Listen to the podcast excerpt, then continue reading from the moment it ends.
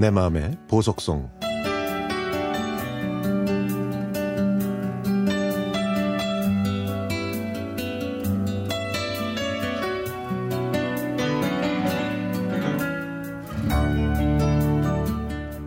제 나이가 칠십이니까 벌써 육십여 년 전 일이네요.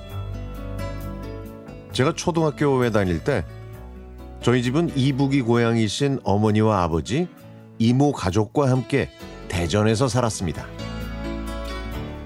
이모네 가족은 여덟 명이었고 저희 가족은 다섯 명이니까 아이들만 모두 아홉 명이었죠. 여기에 외할머니도 같이 사셨으니까 집안은 늘 시끌벅적했습니다. 여름방학 때 저희는 대전의 신탄진에 놀러갔습니다.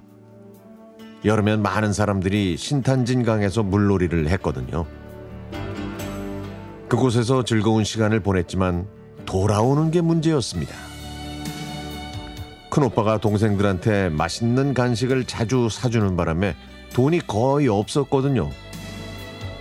그런데도 오빠, 큰오빠는 걱정하지 말라고 하면서 저희에게 버스를 타라고 했죠. 한참 달리고 있는데 차장 언니가 큰오빠한테 차비를 내라고 했습니다. 그때 차비가 팔 원이라 큰오빠는 차비의 인원수를 곱했는데 차장 언니가 구구단을 모를 줄 알고 어, 팔십칠에 이십사 어, 맞네 라고 말하면서 이십사 원을 냈습니다. 처음에는 차장 언니도 맞는 줄 알고 그 돈을 받았는데 조금 있다가 다시 오더니 아저씨 팔십칠이 오십육이지 어째서 이십사예요? 하고 따졌습니다. 돈이 부족했던 큰오빠가 꼼수를 쓴 거였죠. 차장 언니도 웃기기도 하고 돈도 없는 게 불쌍해 보였는지 그냥 억지로 봐줬습니다. 그리고 당시에는 서커스단이 이곳저곳을 다니면서 공연을 했는데요. 큰오빠는 이번에도 저희들을 데리고 서커스를 보러 갔습니다. 그런데 큰오빠와 큰언니, 둘째 오빠는 돈을 내고 들어갈 수밖에 없었고 어린 동생들은 몰래 들어오라고 했습니다. 어떻게 들어가냐고 물어봤더니 큰오빠가 천막 주변을 돌아다니면 허술한 곳이 있으니까 그 틈으로 몰래 들어오라는 겁니다.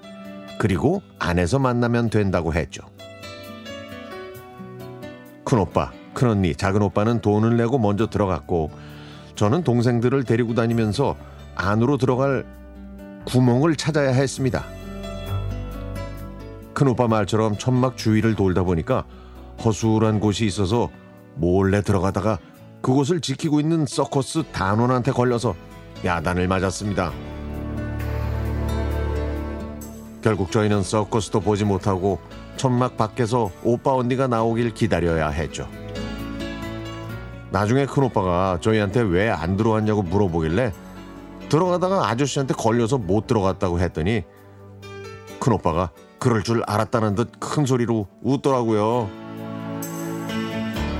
이뿐만이 아닙니다. 영화관에 갔을 때도 오빠는 저와 동생들한테 아무 아줌마 손잡고 같이 들어오면 된다고 해서 그렇게 들어간 적도 있었죠. 생각해보면 큰오빠는 옳지 않은 방법만 썼지만 돈은 없고 동생들한테 구경시켜주고 싶은 마음 때문에 그랬던 것 같아요. 제가 올해로 칠십이고 큰오빠는 여든이 됐습니다. 큰언니는 돌아가셨고요. 시간이 흐르면서 살아갈 날이 줄어들수록 오빠 언니들과 함께 어울려 다니던 그 어린 시절이 점점 더 그리워집니다.